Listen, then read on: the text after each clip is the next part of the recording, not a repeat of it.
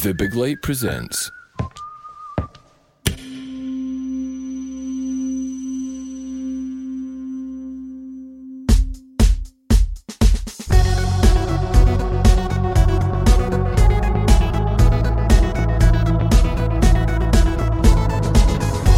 Hello, I'm Sean McDonald, and you're listening to Blethered on the Big Light Network.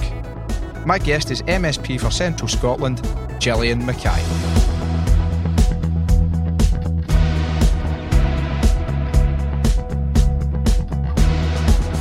Gillian recently launched a private members bill to implement buffer zones outside hospitals and clinics across Scotland to protect women from harassment from anti abortion protesters as they seek to access health services.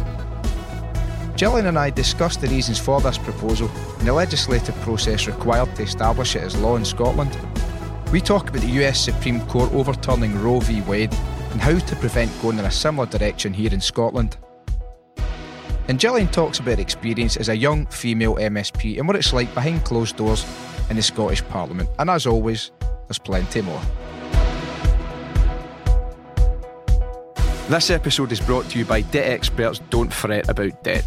If you're struggling with debt and you would like a free chat with an impartial advisor to discuss your options or to see how you can lower your monthly repayments towards debt, then visit don'tfretaboutdebt.net forward slash blethered. You can also listen to my episode with Don't Fret About Debt Senior Debt Advisor Tommy Gallagher, where we discuss taking back control of your debt and the various solutions available.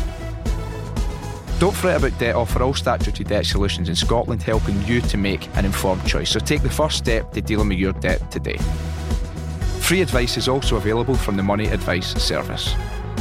If you enjoyed this episode, feel free to share it. Cheers.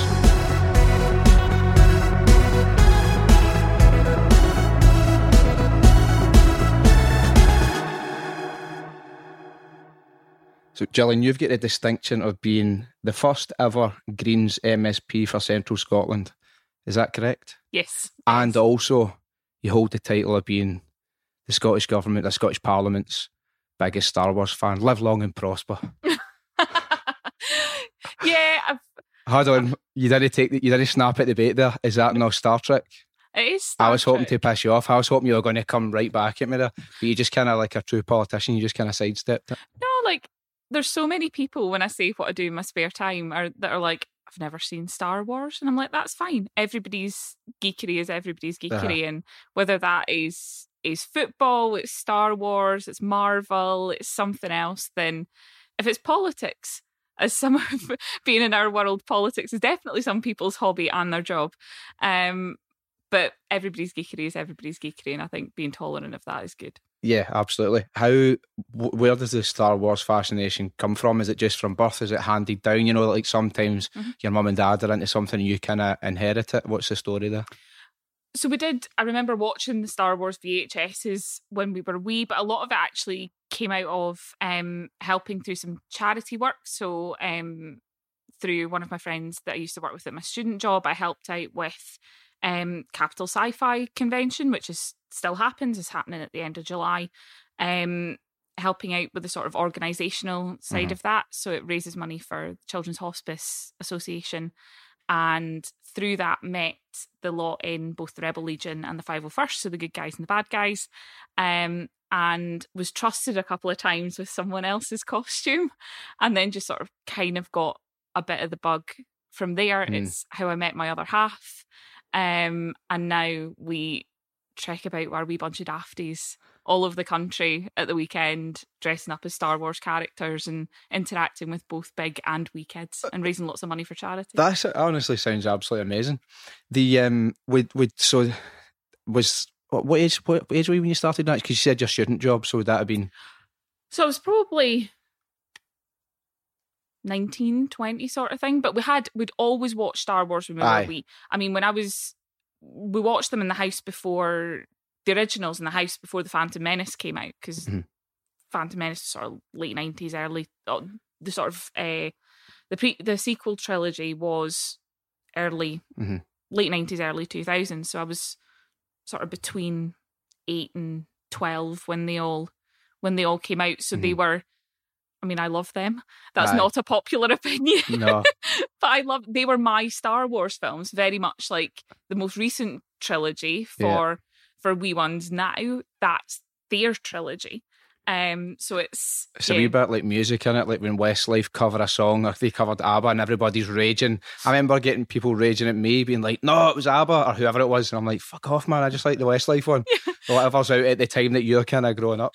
My mum was a primary music teacher, so she was she was always the one that was like, "You did know so and so did it first. Aye, that wasn't the Atomic Kitten that sang Eternal Flame. It was the Bangles, and you're like, "Well, technically they both sang it, so just leave, leave it out." Um, growing up, where where did you go to school? So I went to school in Grangemouth. Um, right. went to Murray Primary School and then Grangemouth High School. So, did you have like a sort of political leaning, or you politically engaged, or was it something that came later in life? No, it came later. So I very much accidentally ended up in politics. This wasn't what I wanted to do. I wanted to be a teacher from when I was very, very little.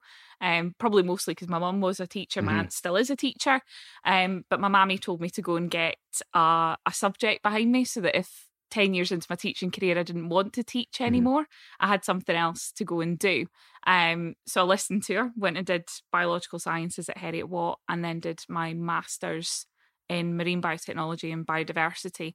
Um, and my project was comparing attitudes to marine protected areas mm-hmm. between mm-hmm. the central belt where the legislation's made and the western isles where there are marine protected areas and they have mm-hmm. to deal with the the ramifications of what the practicalities of the legislation are and i have a I have a hearing related disability so i've got Meniere's disease and i applied for the inclusion scotland internships which were access to disable uh, access to elected office for disabled graduates at the time, um, and was placed with the Greens back in session four.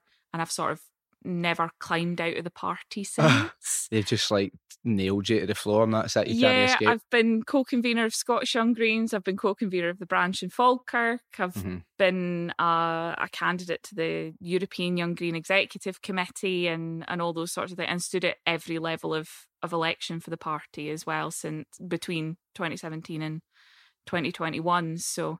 So you've you've got a, like a real wealth of experience. You know, like sometimes people look at a, a younger politician and probably then would assume, rightly or wrongly, that an experience they're put there as to appeal to a younger voter. Do you ever encounter that type of attitude? Oh, absolutely. My favourite Twitter comment this week. so Ross experiences this. Ross Greer experiences this quite a lot. Former well. guest as yes, well. absolutely. My uh, so Ross and I very much are the young team within the, within the MSP group, and uh, I think we were the youngest um, party pairing of a contribution to any debate earlier this mm-hmm. session. Uh, but my favourite Twitter trolling comment this week was basically that I didn't know what I was doing away and find wee Ross and play on the swings. now, what the you know this, we prefer the roundabout anyway, that kid.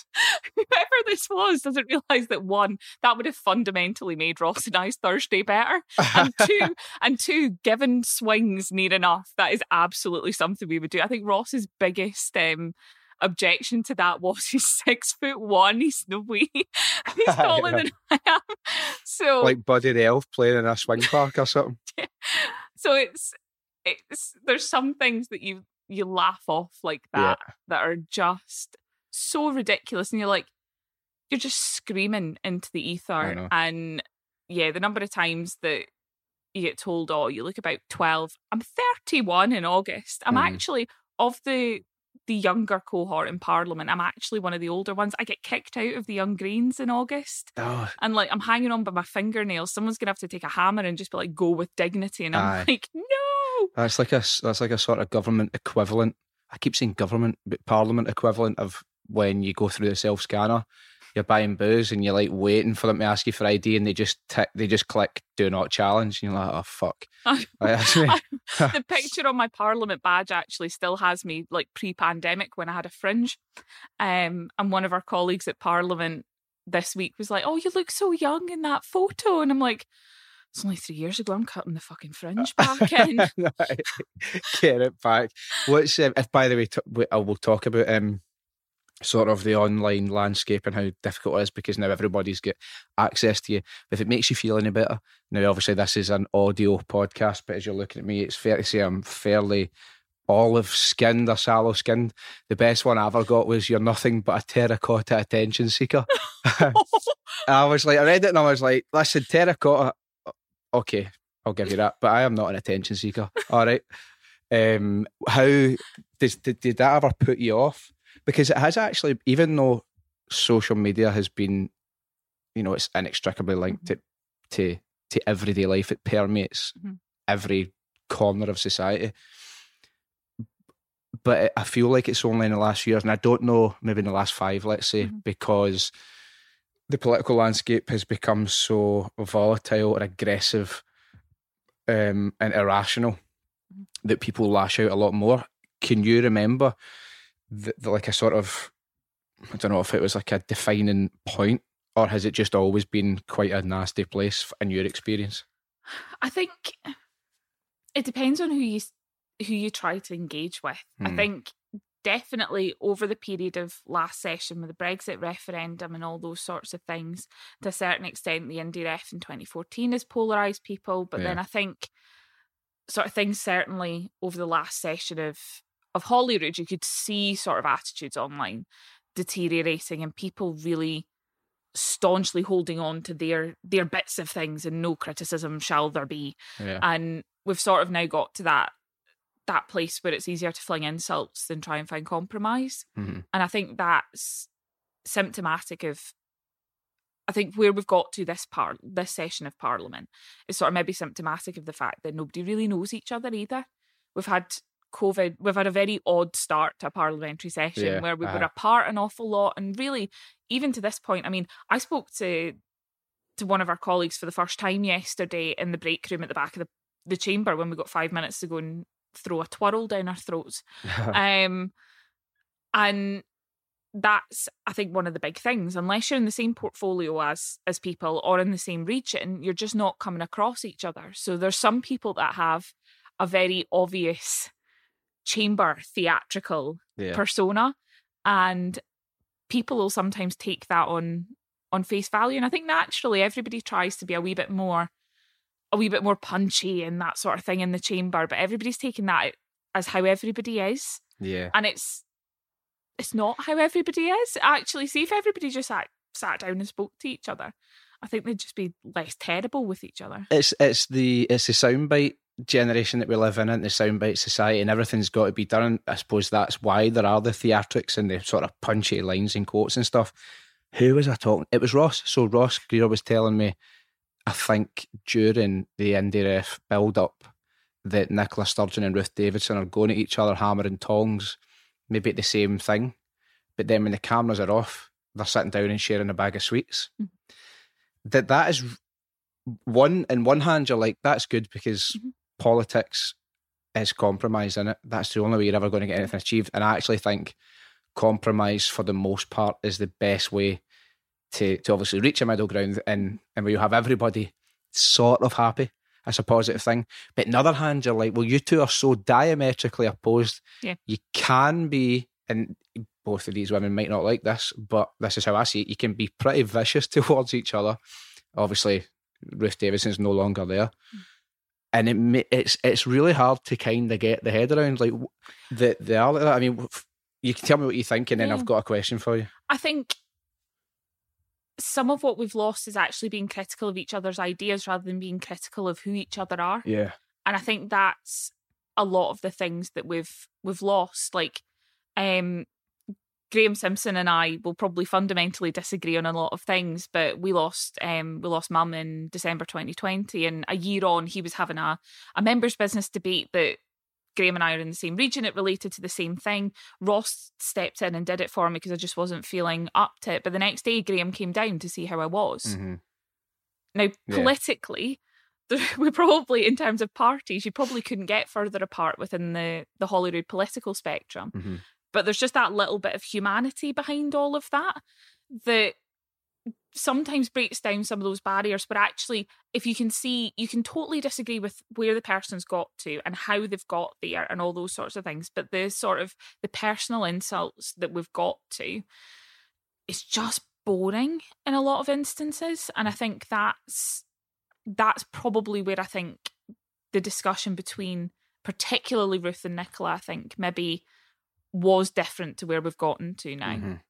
I feel like now because I mean mostly emanating from from the House of Commons in Westminster and the current sitting government is that you know everything they do is out the populist playbook. It's um you know even even somebody who's got the, not even the the remote or not even a remote interest in politics could tell you that. And when you're playing for the populist handbook, um, which kind of for me goes hand in hand with fascist principles, you're then appealing to people's almost pr- primitive emotions, mm-hmm. and I think that that has this massive contributing factor to to the the way that people on both sides of the political divide engage with each other, and I'm I'm susceptible to that. I have been.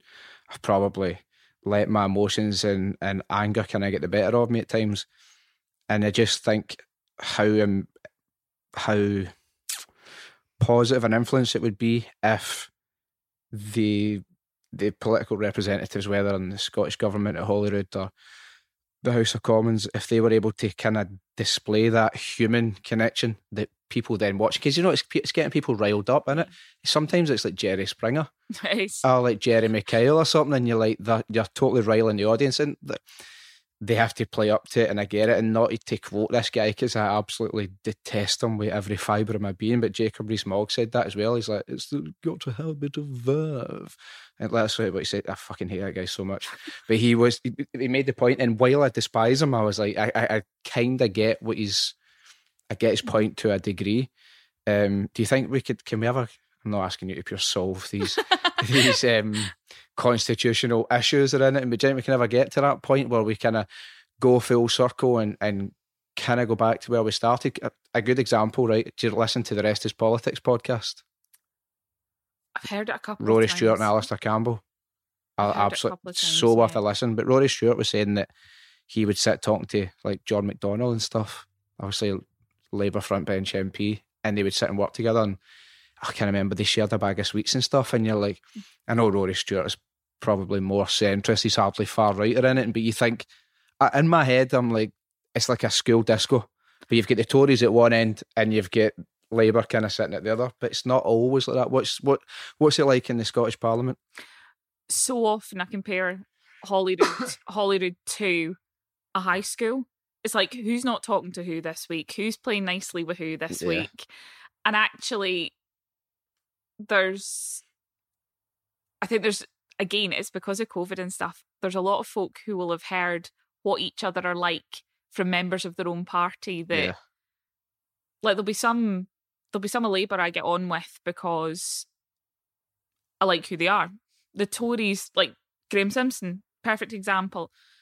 I will fundamentally disagree with Graham, but he was a genuine human and really nice to yeah. me. There's others within the Tories that I'm sure I would get on with as well, but some of them will have a view of me from what others have told them. Same with some of Labour and stuff like that. And there's there's that level that we really do all need to be able to get to know each other, mm-hmm. um, and not maybe listen to each other's each other's opinions of other people before we've made judgments for ourselves. Yeah. I hope we can get back to some form of actual informed views of each other and some some ability to have some of that cross party work because in the cross party groups alone that's really useful for advancing issues. A lot of um, stakeholders and things want us to be able to work together in those cross party groups to be able to advance issues or listen to issues and then take them forward wherever else and it's a fundamental part of how of how Holyrood works. Mm-hmm. Um, I think there is a wee bit of there are sort of wee groups of who'll speak to who develop. I was sort it's human nature, isn't it? Yeah. It happens in not that I genuinely don't, but it happens in Love Island Villa, and it happens in it happens in the House of Commons in the Scottish yeah. Parliament as well. I genuinely everybody's rolling their eyes like you fucking do watch it. I'm telling you, I don't. Since they keep knocking back my applications, and no, I'm joking. no, I was sitting watching it when we came. We got a five minute break. Yes, yesterday. Do you actually watch Love Island? Thursday. No. Oh, right. oh hell no. um, no, no, no, can't. I, I don't have time. I was too busy watching. We've had a really late couple of nights this week, so my darling other half was like, "Can we watch Kenobi now? There's spoilers online." so, oh, is there a new Star Wars thing out? Yeah, it's really good. All right, it's got Ewan McGregor in it. I'm sold. Oh, has it? I'm sold. Yeah, you like put Ewan McGregor in anything, I I'd probably. You could put Ewan McGregor in Love Island, and I might give it a go. Listen, you could put Ewan McGregor leader of the Tory party, and I'd consider giving him my vote. To be honest. no, I think he's better than that. Yeah, um, so. but but yeah, there's there's interest you you watch and I, I really enjoy people watching. That's one yeah. of the reasons I, I really enjoy my job is people and stories and helping to be part of people's stories to either solve them or help and that sort of thing. So sitting sort of people watching, especially when there's a almost structured socialization. Mm-hmm. So at receptions and at points where we all get a break in legislation together and everybody files in to get a sandwich and stuff.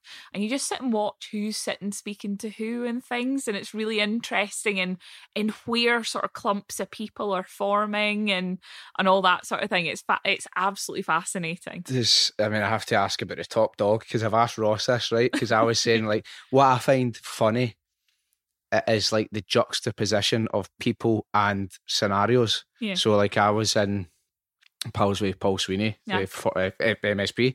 Uh, but when he was MP, I went the night they prorogued Parliament. Actually, I was there, like witnessed the history. It was amazing, and we had something to eat in the Strangers Bar or restaurant or whatever you call it. And uh, I'm sure that's what it was. We're in anyway. Like that, Michael Fabricant was sitting with his mad wig. and like Theresa May was sitting eating a bowl of soup and stuff, and you're like, it's so weird to see. you can't quite look away. Aye, and so I was saying to Ross was like, what happens if you see Nicola Sturgeon getting a Tesco meal deal? Because she will. Like, I'm sure there's a Tesco somewhere in the Royal Mile, or there's like there is. Holyrood Road. And I'm like, how funny is that? And like, what does she buy? Like, imagine you saw Nicola Sturgeon eating a Kit Kat and like having one of those wee Klix machine coffees or something. You're like, this is really like this is strange. Like, what's she like? Kind of cutting about?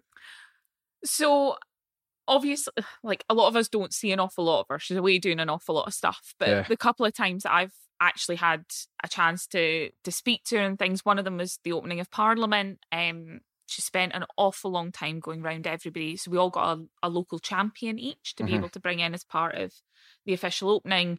And I had uh, Peter Crichton. Um, Former Blethered guest. yes, Peter's great. Um, so oh, Peter aye, Cri- he sit your way. Yeah, right. Aye, aye. Peter was uh, was my guest, and he had one of the bairns with him. And I was like, oh, First Minister, can I? Peter, I think, was going to have to go. And I was like, oh, First Minister, really sorry. Can I grab you to speak to Peter before he has to go? And she was like, oh, yeah, yeah, of course. You know, you're re- you're doing really well. And so, I was like, oh, okay, thanks. And that was just, it was like, that was a wee bit, it was completely out of nowhere, yeah. completely unsolicited. And just, I was just like, oh, cheers. yeah. which was, which was really nice. And that was, and that was it. She went on with with doing the next thing, and uh, yeah. Other than that, we don't get. I'll see her on Monday, um, but we don't oh, get yeah. really to see an awful lot of her. Uh, other than other than that, so but that was that was really nice because that was quite early on um, in the session and as a as a newbie from a small party who's really yeah. just just a wee bam from Grangemouth really that was actually I was, was, was going to say I didn't know what to say it so I'm glad I'm glad you've kind of found people are listening like she's going to see Nicola on Monday she coming in to watch Star Wars or something we'll talk about we'll talk about why you're going to see her we, that, we yeah. will get there um, I always think that's dead funny like because I know I said about eating a Kit Kat or eating like pickled onion monster munch or something. You're like, she's just a human. Because that's yeah. another thing I was saying would be funny. Like, imagine you went to the van and she was in the queue. Aye. Like for a tub, and she will. And then also you're like, try to picture where she lives. I know where she lives, you can't say. Aye. But I found out and then I saw it because I know somebody that stays in the street actually. Mm. And I was like, that is fucking mental. Imagine she was your next door neighbour. Aye, you know, she did a thing. I remember seeing a thing as well. So I hosted the I hosted the online highlights of the SNP party conference mm-hmm. in 2020. So I had to like introduce her on a link, and she just in her conservatory. I'm like, how funny is it? She's yeah. got a C.R. Smith conservatory. Somebody's come to just because she's a leader of the country. Everybody, all these people in the world know her, but she'll probably go to the van for a tub and a 50p mix up. um, right, we'll talk about. We've got the summit coming up Monday. Yep. I'll allow you to kind of take the reins to explain what the bill is, where it's come about, and then we'll kind of we'll, I'll have some questions and maybe points I'd like to make and see what you think about the situation in general. But yeah. uh, the the floor is yours. So I'm introducing a bill to bring in buffer zones around healthcare settings that apply, that provide uh, abortion services. We've seen um, protests around mainly Chalmers, the Queen Elizabeth, um, Sandyford more recently, in a real escalation in the in the tactics, particularly at Sandyford with body cams and amplification and all those sorts of things. So really, what the bill seeks to do is to allow people to access these healthcare facilities mm-hmm. without mm-hmm. intimidation or harassment, which they're not um, being able to do at the moment.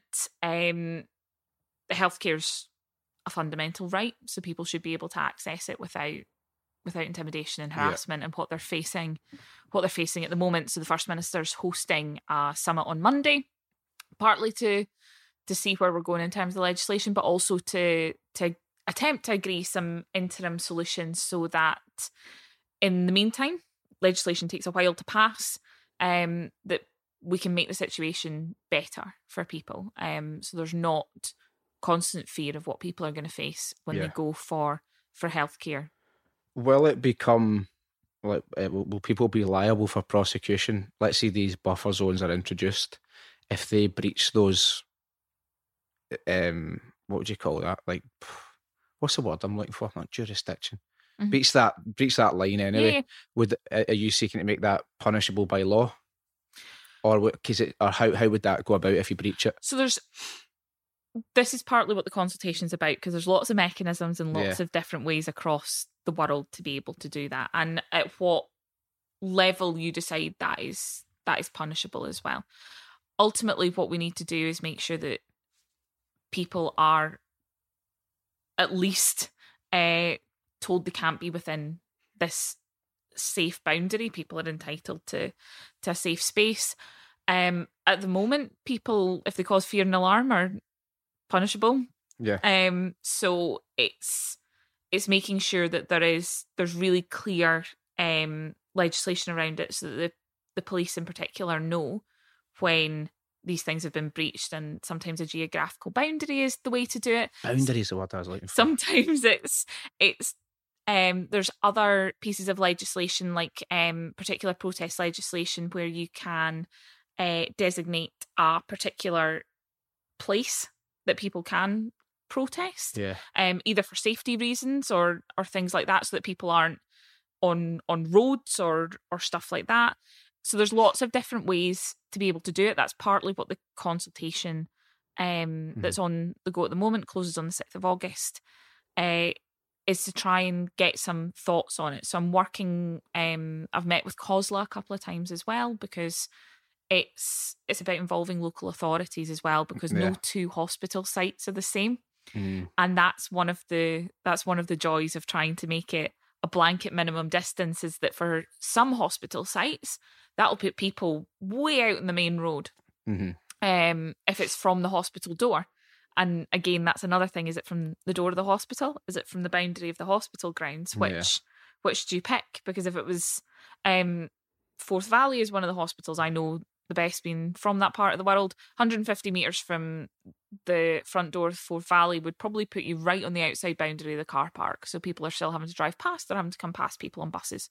150 metres from the boundary of the hospital site altogether would probably put you at the Chinese down the road. Mm-hmm. Um, which I don't think people would want to protest. No. Uh, but you never know. Um, but there's some hospital sites that even 150 metres from the boundary would still put people at the nearest bus stop. Yeah. So there's lots of there's lots of those sorts of things to try and work through as well, and that's where sort of uh, working with COSLA and um, be reaching out to individual health boards over the over the summer as well to get involved with them with them too. I've already had some contact with some of the clinicians from different places and they've been doing a brilliant job and in some cases have been making complaints with the police about protesters on behalf of their mm-hmm. their patients, which is a huge undertaking yeah. for them and shouldn't be a position we're having to put them in either.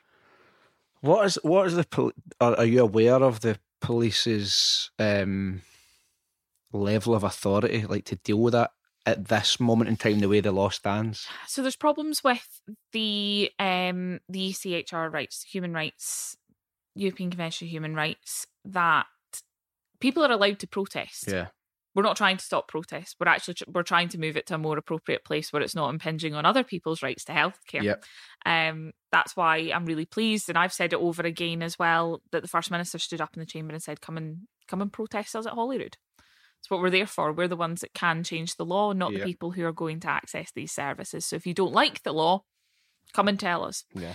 Um, but it's yeah, it's not about restricting restricting protests and things. It's about and the police, I think, at the moment are are concerned about where that where that line falls.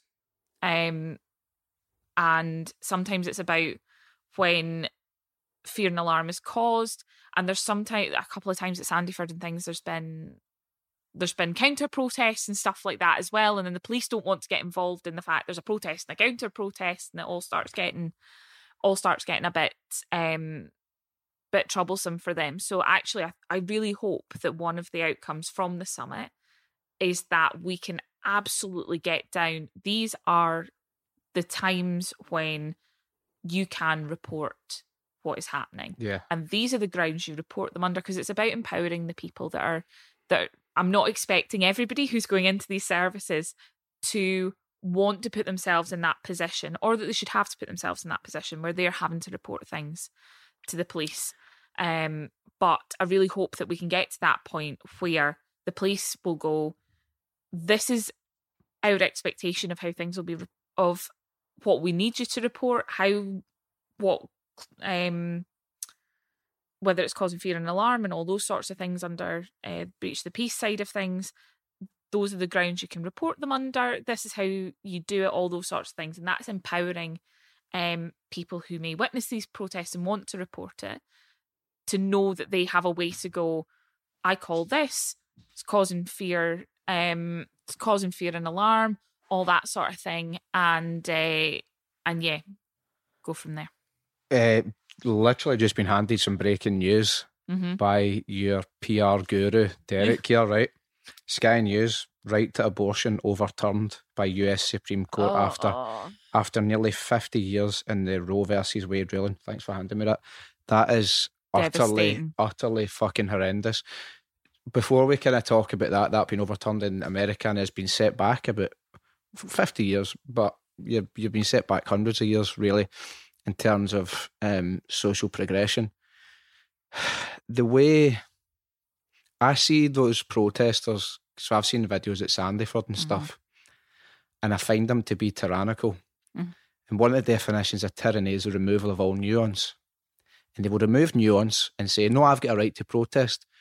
To that, as you know, as an observer, just somebody who is just a member of the public, um, you don't have the right to protest to the detriment of, of others, whether it's compromising their safety, even compromising their dignity. Like some of the videos I've seen.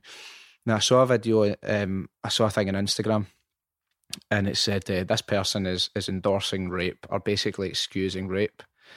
And I looked at it and I went, yeah, well that's that tagline's been embellished. That's been slightly distorted, but I'll watch it. I know in actual fact that's what the guy was saying. And it was I was looking at it going, has he been misrepresented? I watched the whole thing, and that's what he's saying. Now these people that that are doing the that are protesting there, I don't really care if this upsets anybody. These people aren't playing full deck. They're not playing full deck of cards or a few call whatever metaphor you want to use, few sandwiches short of a picnic, and you can kind of see it in their eyes, but it, I don't think it excuses. And some of them, I think, are playing full deck and they know exactly what they're doing. There's a real sinister edge to it. I think, regardless of your religious viewpoint, any social political perspective that you've got in something, you do not have the right to dictate to anybody what they do w- w- when it's within the boundaries of the law. That now the, the news we've just had there about that being overturned, that fuck me, that's horrendous. Um, Yeah. the God, I'm just kind of trying to make sense of my thoughts here and some of the questions I've got. I mean, for the police, it's a tough one.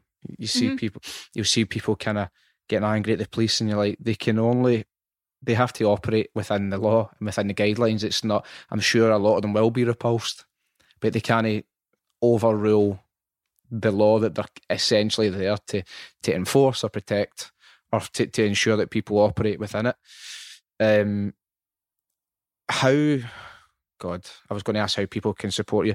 Well, first of all, other than being a decent human being, what what has inspired, uh, what has motivated you to be so fundamentally involved in in sort of in bringing these buffer zones about?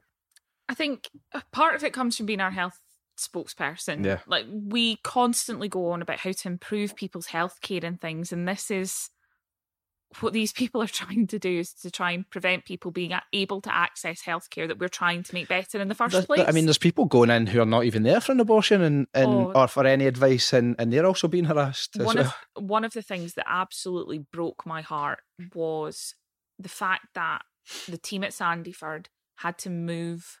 I think one of the rape counselling clinics from the front of the building because they could hear the amplified noise out the front some of the clinicians that Queen Elizabeth have said, I think it's the neonatal unit that's quite near the front of the hospital as well.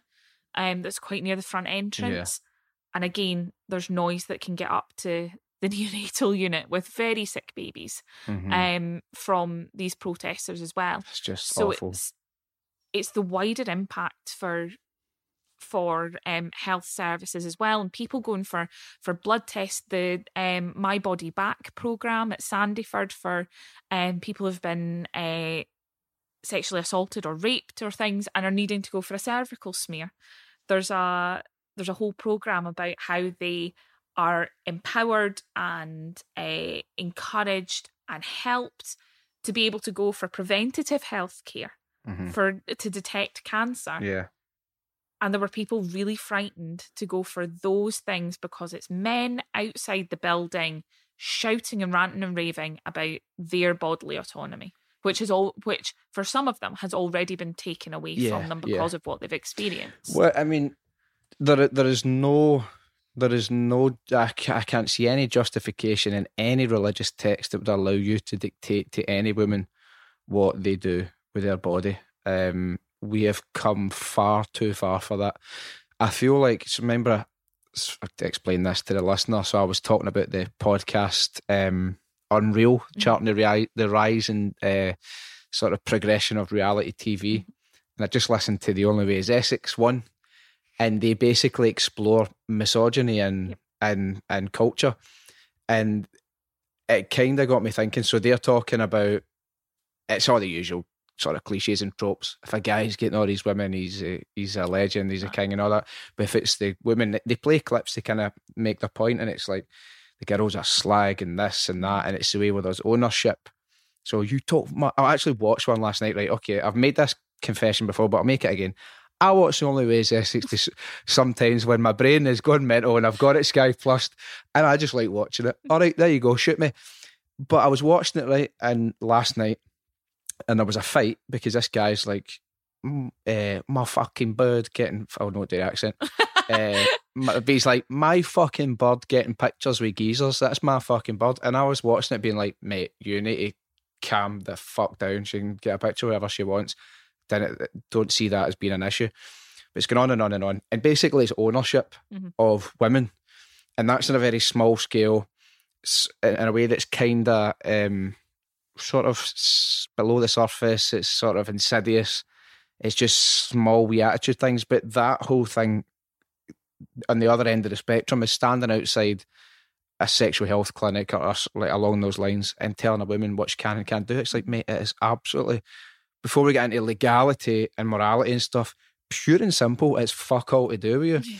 And I think we should aggressively push back against it. It's something that I think needs public support. It can't just be quote unquote to use tabloid language, lawmakers and politicians. It has to be everybody railing back and pushing back against it.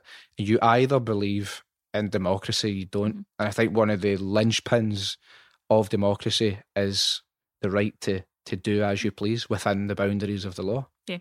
And one of the things that's that a lot of folks say to me, well, they're they're not protesting outside vasectomy clinics. Yeah, because I know. They're protesting outside abortion clinics. I know. It, so it's uh, there's huge misogynistic.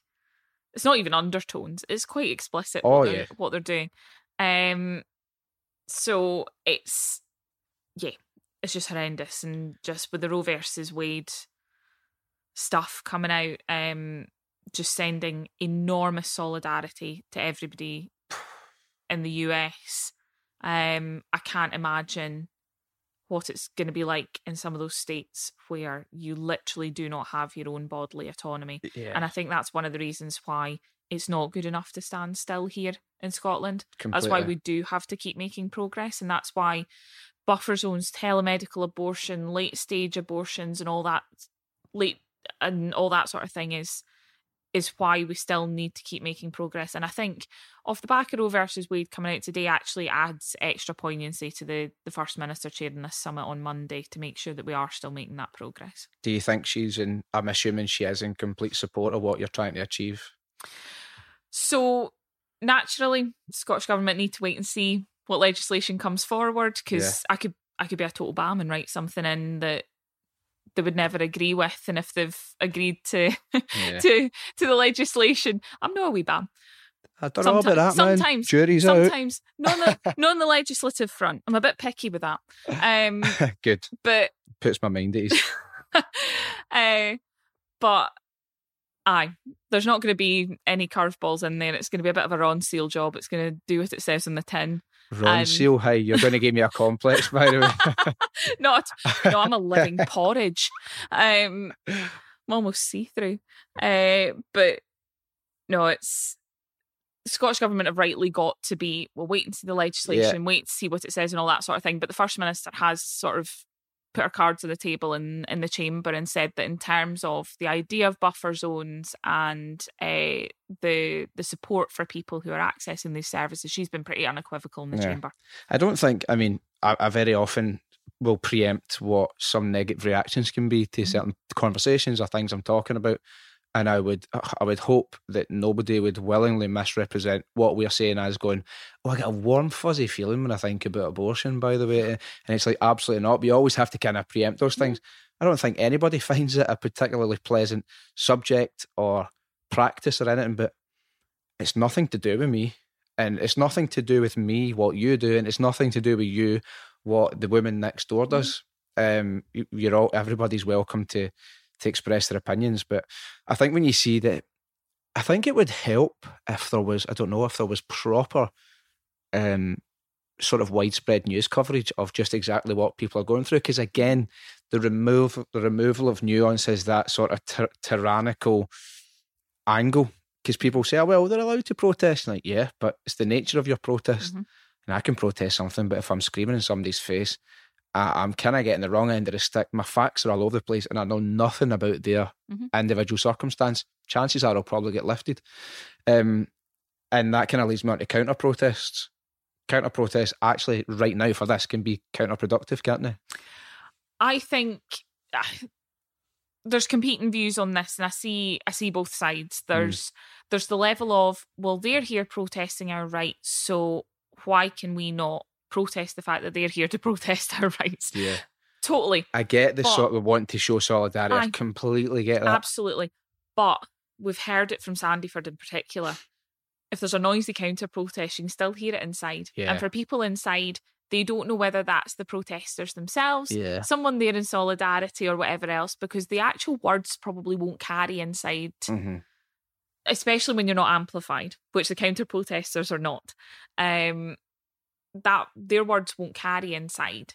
So it still causes the noise is what causes the the distress and things because people will automatically think, oh, those protesters are still outside. I think what we need to do in support of the legislation is organise our own solidarity marches or whatever else. I yeah. totally understand if, if someone is so enraged when they come out of their appointment and really want to go and confront these guys. I am never going to stop someone from wanting to voice their opinion straight to the people that are making them feel uncomfortable. Oh yeah. But I think we have to be we have to be careful about organized counter protests and there's a really strong difference between organized counter protests and people going and chaperoning people to services yeah. if they feel if people feel particularly vulnerable and things like that. And that point where people just go no you know what? I've got to go and say something. Yeah. Absolutely behind people who really feel that they just need to go and voice their opinion to these folk. But we do need to be mindful of the collective impact yeah. that that is having on folk who are very sensible. Coming. there are there are some people who say that the thing that these um, aggressive protesters need most is to have one stuck right in their chin, multiple stuck right in their chin. Not me. Do not condone violence. I don't think that's the answer. Just saying there are a lot of people who, who are of that view. You can make of that what you will. Um, but going through the democratic legislative process is going to be far more effective um, in in the long term. So when you've got you've got the summit on Monday, mm-hmm. Nicola Sturgeon is going to be there. The government are involved. They are listening. How long can this type of thing take to go through? So we are trying our best to bring this forward as quickly as possible. Legislation can take up to sort of a year to get through and that's if it's if it goes smoothly. Members' bills can sometimes take a bit longer. Um, we've decided so there's two ways you can do members' bills. You can either be supported by a team within the parliament or you can go with outside support. We've decided to go with outside support just because there are so many members' bills happening mm-hmm. through the team in parliament. The team in parliament are amazing, fabulous, worth their weight in gold. Um, but we're being supported by both BPAS and Back Off Scotland um, to bring forward the legislation, which means that we can we can hopefully not have to sit in the queue of well so and so's got their bit to do next yeah. and we can work at our own pace and hopefully bring things forward quite quickly. We're going to have a lot of consultation responses to get through. We hit 2000 wow. yesterday and i don't think i think consultation's just about been up for a month. Um so we're going to have a lot of responses to get through. There's a lot of redaction to do I am going to owe my team many, many pints or coffees or whatever their pleasure is at the end of this. Um, Star Wars marathons. Star Wars marathons. Some of them might not be that way inclined. we'll see. Yeah. Um, but uh, Gillian's eyes narrowed there as she just reflected on how much she doesn't like those ones who aren't that way inclined. That's that's the way I took it anyway. So I mean, if for your for your um, political and professional future, you better just pretend that you like it. All right. No, I was actually thinking one of my one of my staff team's other half is really big into Star Wars, um, so I might have to deal with the other halves as well because I know what a strain this job does put on on the uh, God, political widows yeah. that are that are the other halves of both politicians and staff teams. So yeah, we're we're trying our absolute hardest to bring this forward as quickly as we possibly can. Um, there's a lot of legislation to go through, both government and non-government. Um, this session, finding some time in the committee timetables because at stage two everything has to go through the committee, and there's a stage one report on on bills as well shoehorning us in somewhere mm-hmm. is going to be a bit of a problem. Um, I really hope that there's a couple of political parties already who've sort of nailed their colours to the mast with um, supporting this. The Lib Dems have done that. There's a good few members of Labour that have done that. I really hope that what we can find across the chamber is consensus on this so that we can show people that there is no home for this sort of Americanization yeah, of of abortion rights within the elected Scottish political spectrum. Um, because I think that's one of the downfalls of the American political system is that there's there's a home for these people that want to stop other clearly there's a home for people who want to stop other people's bodily autonomy. Fuck and, off to Alabama if you want to get involved in that. Is kind of what I would say. You can't say that. You couldn't possibly say that, but I can say that. So and that that's one of the strongest things I think we can do is show that level of there's no home for you Absolutely. here. We respect other people's bodily autonomy. We want people to be able to access healthcare, and this is the Scottish Parliament's view. We know there's a couple that aren't going to vote for it.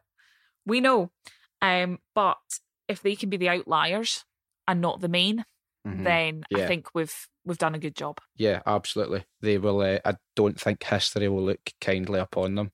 Um, if you know, for for people like me and others who would like to to show visible support for this, which matters. Every every, every citizen counts when it comes to this type of thing. How do we back you up?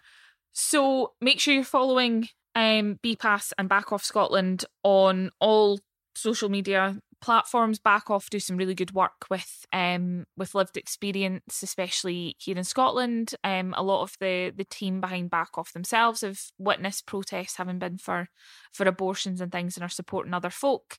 Um if you go to bufferzones.scot the consultation is on there. Go and fill it in make your views known um and make sure that you're just keeping an eye on everything that's going on on social mm-hmm. media. There is also a petition on um, the Scottish Greens page as well, which now has close to four thousand signatures on it. I think, which is which is amazing. One of the yeah. biggest dangers we've got is an American group swooping in and trying to take over this um, this consultation and try and make it out like it's not it's not well supported. So yeah. although the last thing I want to do is spend my whole summer redacting consultation responses. I know. Um, I'd much rather redact thousands of supportive consultation responses than have it hijacked by by someone else. So please make sure, even if you've never had an abortion or anything like that, just please go and make sure that your views are known, that you support the bodily autonomy of others, and that you support people who are going to access these services and make sure that they're protected and safe. I think that's a really important um, point you make there about even if you've never had one. I've never had one. I think I'm probably unlikely to ever have mm-hmm. one in the future. Um, and in all seriousness, it's um, I, I feel I feel that when it's something like this, even if you're likely to never be impacted by it, it doesn't matter. In fact, it's all the more important that you do stand up because if you want to live in a fair and just society, then sometimes you need to kind of stand up and be counted and you need to lend people their support whether it's you know I think with gay rights, uh, there's LGBTQ. Sorry, I always get that wrong. Plus, rights and matters never really going to affect me, but you're like probably even all the more important then that I kind of give them my support just because it doesn't affect you directly. It'll affect you in some way indirectly, yeah. and it's important to to show your support and like actually take action. It's not enough to just sit here and pay lip mm-hmm. service. Go and do it. Follow these groups, back them up, give them visible support because everything that it emboldens and, and sort of aids the cause, doesn't it? Absolutely. It's somebody else's it's somebody else's rights and somebody else's bodily autonomy at the moment. but if we next. keep eroding those rights, whose is it next? Too right. Whereas if we keep extending those rights and you've never got to worry that it's your rights, then standing up for somebody else's is is just as important because it's it's in terms of LGBT rights, it's sharing that privilege as a as a white cis woman that I am to be able to go and help and lend support and voice to the cause in that sense. And even if you never have or never will need an abortion um, yourself, it's all the more important to go and support the bodily autonomy of of others because if you enjoy yours, other people would like to enjoy hmm. theirs. Mm. It remind, reminds me of that quote. You know, if you've if you don't have a great life, if you want a better life, vote for it. Mm-hmm. And if you have a great life, vote for a better one for others. And it's the same way if you've got a great life, good. And if you don't, go and fight so that others do as well. Because, um, yeah, and until we, we're living in a sort of fairer society, we've got a hell of a long way to go. Um, just as we kind of round up, keen to hear your thoughts or your experiences on, because we're talking about misogyny and, and women in society and stuff. What's your experience been like sort of across the board, and then specifically at times with with being in in the Scottish Parliament. You know, do you do you ever get a hard time? Sometimes. Um, Name them. No. no, I'd better not do that. um, no, sometimes you get. It is. It's difficult being a disabled youngish because I have to caveat that now. Youngish yeah, woman. No, you're, you're um, I mean, the young thing is getting further down. and further away. No. Don't worry, I'm in the same boat. It's the anti wrinkle cream next. Um, it's actually in terms of being being disabled in particular. I'm I worked for the party um last session as a staffer and had a really good experience. The the team were really good at making sure we don't use meeting rooms that have too high ceilings because the sound disappears and everybody uses their microphones and all those sorts of things. But the number of times as an MSP you've got to remind colleagues to go, can you put your microphone on? No, I'm loud. Not that loud. Um I'm loud. I'll still use my microphone because you never know who's in through the loop system and all those sorts of things. And yeah. the chambers particularly uh one of those places where like people react to each other and that is perfectly fine. But when folk are shouting things at the back of each other's heads eight and nine times, mm. what are you wanting to achieve? like there's there was one colleague in particular who's shouting something at the back of the first minister's head seriously uh, in all seriousness about eight or nine times and i was like aye because she's going to turn around and go you know what mate you're absolutely right. Let me change my entire political mantra to suit you screaming at me. Yeah. And it's it's just like them having a tantrum in the chamber. And there's there's a few of them that are like that are like that and I've been accused of wanting to turn the chamber into a church and all those sorts of things and it's like no I just want to be able to participate on the on the behalf of my constituents and it's it's a basically like we're taught in primary school. You're obstructing democracy if you are to sort of omit somebody from that process because, as you say, then those constituents aren't being represented. Yeah. You're also taught in primary school, like inside voice. You can keep your thoughts in until your it's your turn to speak, and I totally get that it's emotive, and people will react, and people shout, or it turns into panto sometimes. Do you ever but do you ever want to stand up and just go like? fuck up and then just sit down again? Does that that surely that comes into your I have literally no poker face. Really? So if I think you're being an arsehole, it's going to be written right Aye. across my face. Oh, so you you, you don't have because I always think, see if if politicians did just eh, I know it's written across their face. If they just stood up, I don't know, like somebody's ranting for ten minutes and then the person responds and just goes so's your mom, and then just kind of sits down. I, there's there's a political way of doing that, um, and you'd gather a lot of support. Sometimes it's the way they do it. So if you watch some of the points of orders and things, the the minister for Parley Biz and I get on like a house on fire, um, and he sometimes does it quite well. That he just goes. We've spoken about this previously, and the member knows my views, and just sits back down mm. again. Mm. And it's like, I still would like to hear more your Moz and, and fuck up, mate. Like, I know. I don't want to have to. Aye. I don't want to have to accompany any of our MS as our sort of chief whip. In essence, I don't want to have to deal with uh, the row that anybody gets for for swearing in the chamber. Well, why say I don't know your mother's a your mother's a floozy. You could say that because that's that's taking a borrow for um, the Lemmy show. Um, I, I would just like to see more street style verbal combat. I know. I think it'd be more entertaining. Just there's a level that sometimes I just want to stand up and just go, God, I know, we've heard this three times this week. Just, I want to see him. Uh, there's an I'm absence so of square goes offered as well. I feel that. there is an absence of square goes offered. There's sometimes folk can get quite heated coming out of the chamber, and there can be some quite robust discussions that happen. Can you imagine Douglas Ross offering somebody out, man? You just like, right, okay, mate, no, bother, no bother, Walt or the softy. the fuck are you going to do? I know, and it's uh, sometimes there's there's some really funny interactions just in the poshness of the way folks speak as well.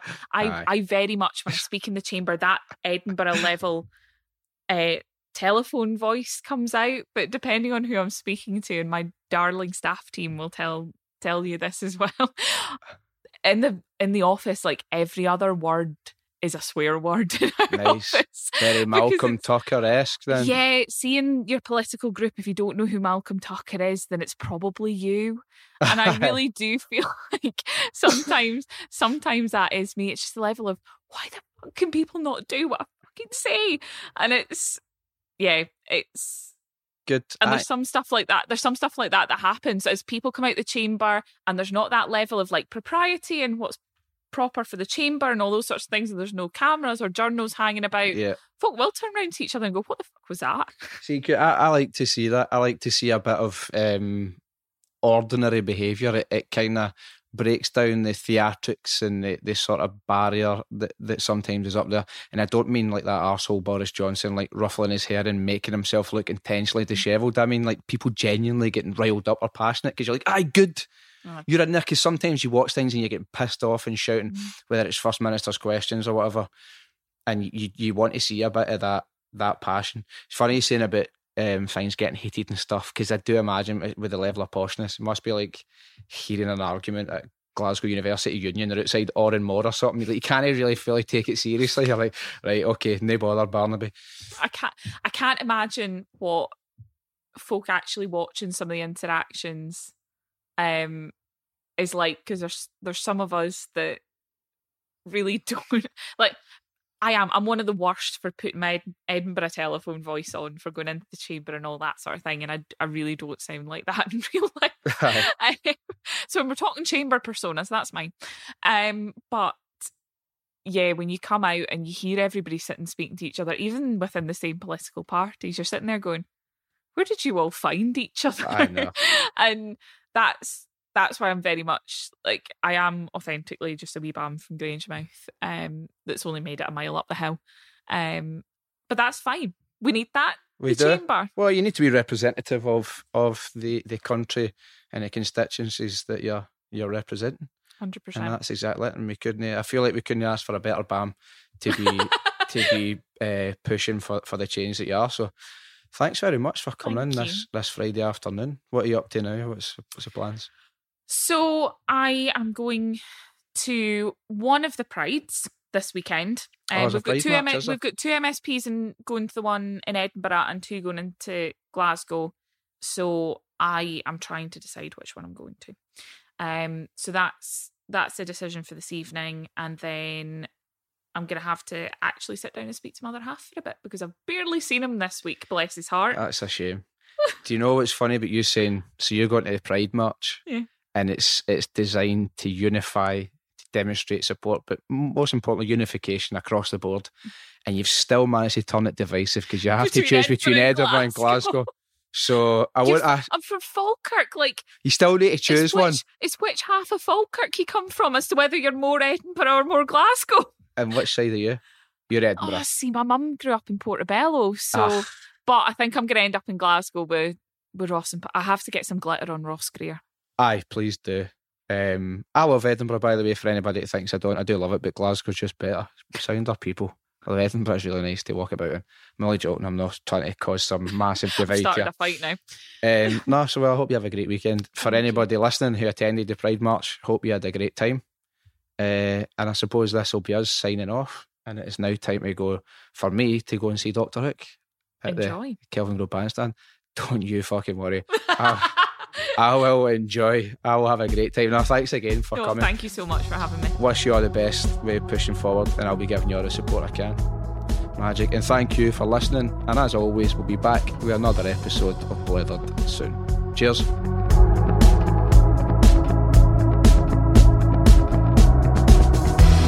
Blethered was written, recorded, and produced by Sean McDonald in association with The Big Light. Music and post production by Brian McAlpine. And for more information, go to thebiglight.com. If you like this podcast, please check out all our other series, including Talk Media, Natural Wonders. You could start a fight in an empty house. Talking Derry Girls, Brave Your Day, The Tartan Noir Show, Double Scotch, Great Scott, Trust Me I'm a Leader, Unearthed, A Sonic Hug, and Old School. All on The Big Light, Scotland's podcast network.